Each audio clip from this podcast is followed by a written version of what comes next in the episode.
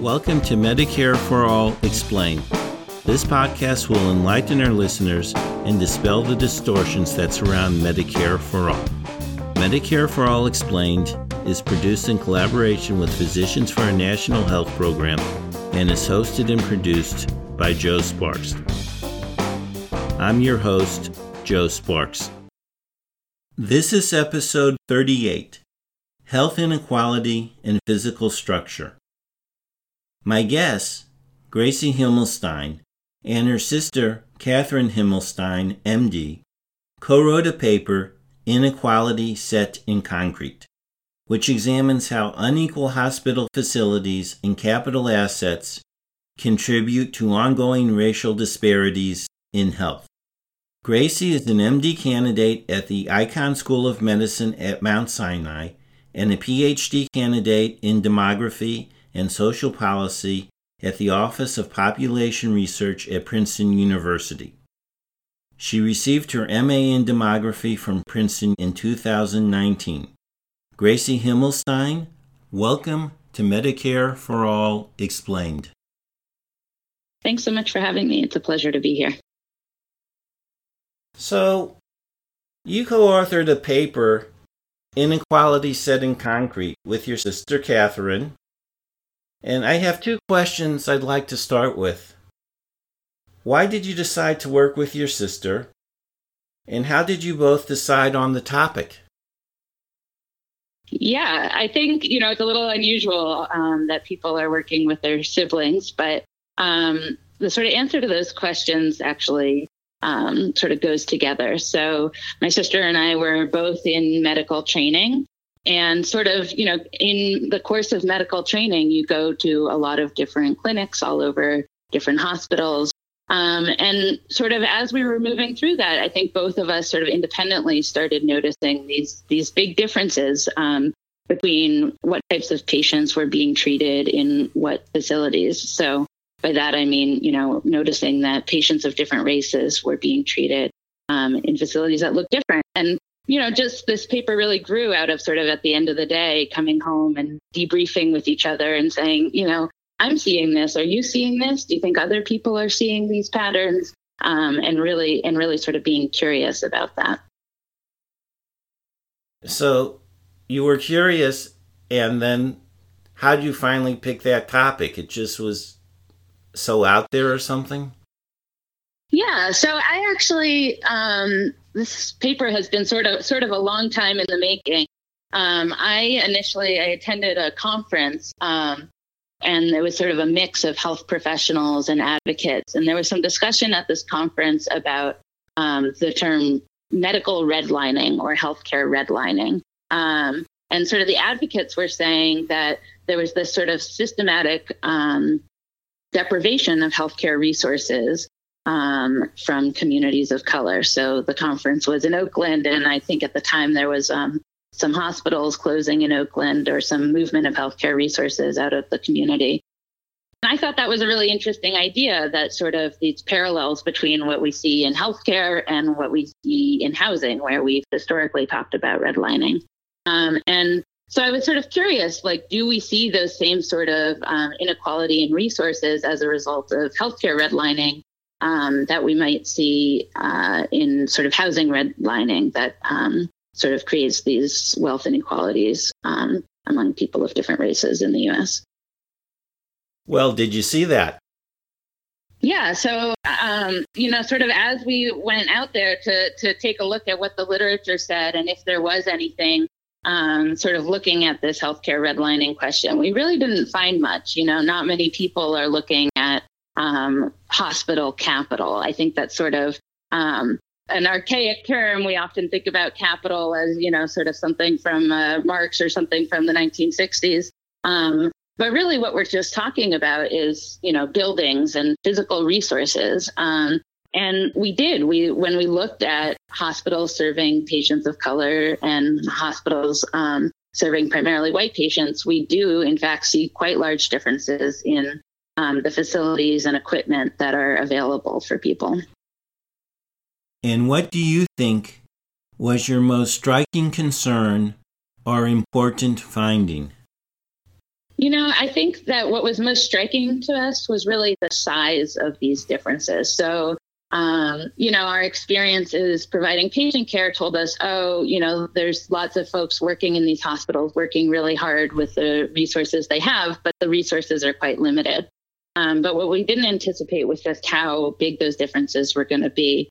Um, so when we looked at hospitals that were serving primarily white patients versus hospitals that were serving sort of the most Black patients of any of the hospitals, so we said in the top 10% of hospitals serving Black patients, we saw that the resources available for patient care were about 60% higher um, at hospitals serving primarily white patients. So that was that was a pretty large difference, and sort of no matter how we cut it, we ended up seeing those same differences. There was quite a persistent finding. And I think your paper, well, I don't remember exactly if your paper addressed this, but I'll ask you now do you think those differences affect patient outcomes?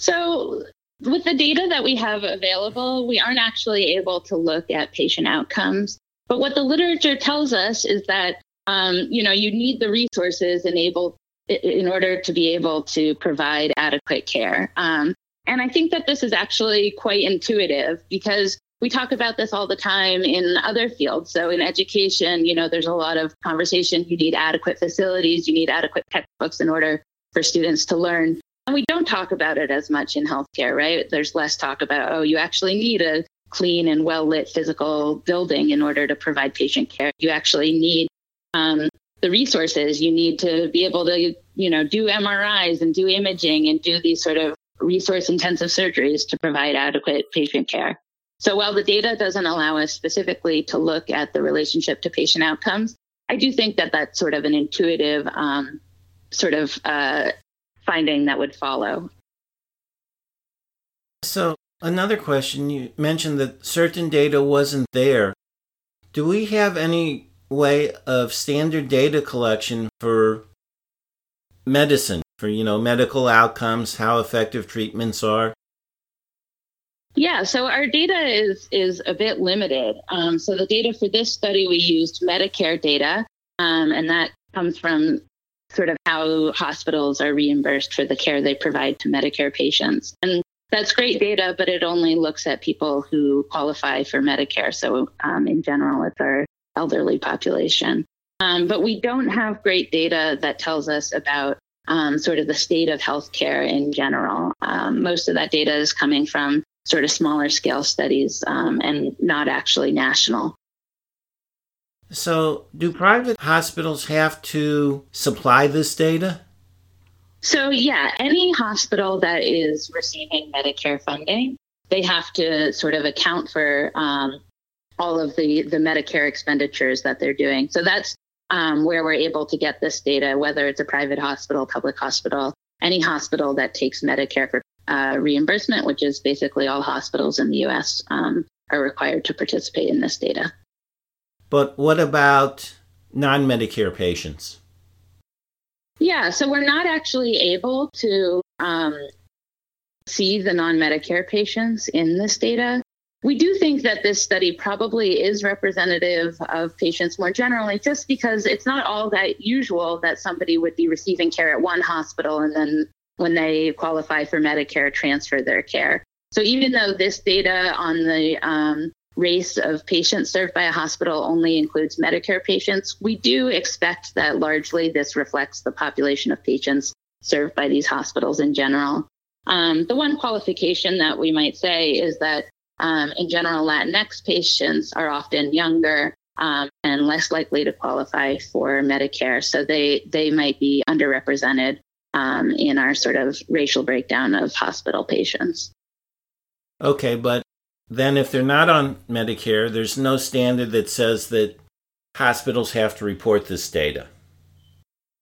No. Um, so, because of the way that our sort of health insurance system is set up, um, there is no sort of federal large scale data collection for patients um, who are paying for their care via private insurance, which um, is many of our uh, non Medicare patients. And then Medicaid, um, does collect some data, but that's often at the state level um, and is hard to aggregate up um, or really make any inference from at a national level. Are there other findings that you think people should know about?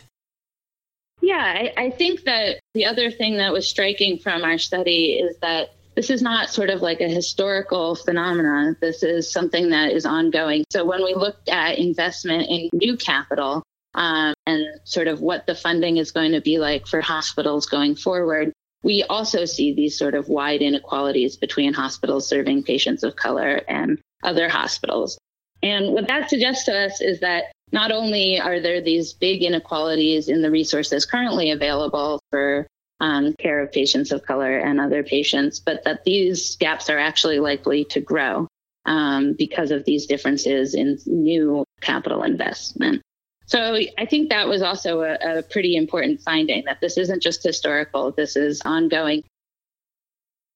Well, as we've learned, there's a lot of systemic racism that's ongoing in this country. Yeah, absolutely. And I and I think, you know, a lot of hospitals um, have been sort of sending out statements to their staff and making statements on on social media about um, you know working against racism and supporting Black Lives Matter and holding vigils. Um, but you know, this study really shows us that these statements are not going to cut it. You know, what really we need to see is a change in actions, and um, these these inequalities in the healthcare system um, sort of require targeted interventions. So, in the short term and long term, how do you think we can best address the um, racism that currently exists in our healthcare system? So, when we're talking about capital um, investment and sort of the differences in resources that we see here, that's really a product of sort of differences in um, reimbursement rates for different types of insurance. So, um, in general, Medicare, our program for the elderly, reimburses quite well for hospital care, so that hospitals taking um, Medicare patients and privately insured patients are reimbursed at higher rates than hospitals taking Medicaid patients. Um, so, Medicaid patients um, are more likely to be patients of color, um, uninsured patients are more likely to be patients of color. And really, it's those inequality in reimbursement rates and payments to hospitals and doctors that um, makes this inequality so persistent. So I think, you know, in the long term, um, sort of equalizing the payment systems.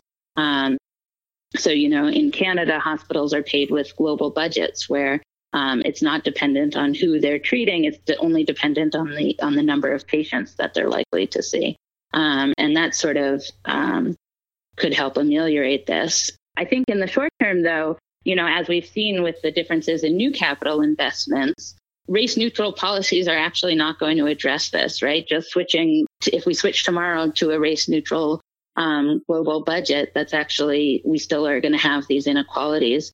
Um, so I think, I think we're going to need some targeted um, reparations, some interventions that actually uh, equalize these resources. So, what do you think is the best way to achieve this? So I think, as I've mentioned, that equalizing these payment rates between Medicare and Medicaid um, would be, you know, sort of the way to achieve that. And I and I don't think that's going to happen on its own. You know, we've talked about the Affordable Care Act and whether expanding Medicaid is um, gonna gonna sort of equalize these resources. And I think the answer is no, as long as these um, sort of systemic differences exist. So I, I, I know your podcast is called Medicare for All Explained, and and I think that's an apt uh, place for me to be talking about this because I really do think a Medicare for All system, which um, would have equal payment for all patients regardless of their income, is really the best way to address this. And that would also address some of the other problems because often minorities are in jobs that don't supply health care. So, would that also help to equalize care?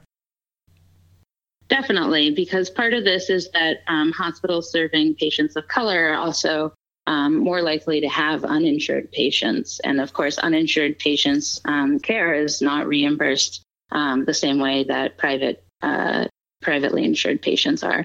So expanding health coverage to cover everyone would be a big step towards um, equalizing these payments. So before we end, is there anything that you would like to add?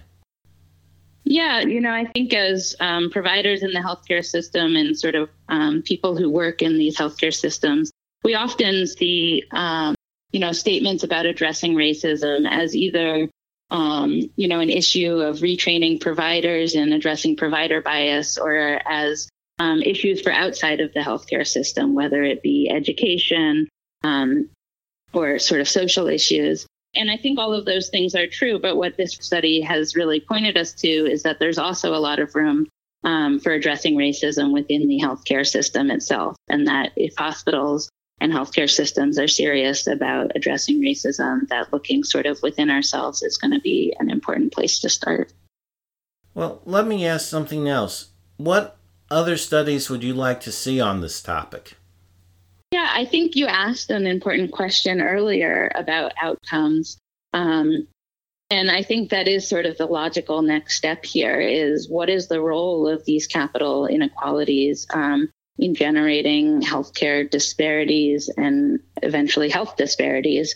Um, and I think, you know, down the road, that would be an interesting area to look at.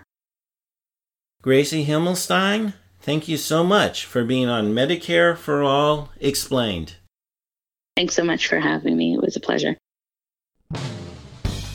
You have been listening to Medicare for All Explained. Information about this podcast can be found at our website, MedicareForAllExplained.org. The music for this show is Super Bubbly by Jesse Spillane. The logo was created by Lily Sparks. Thank you for listening.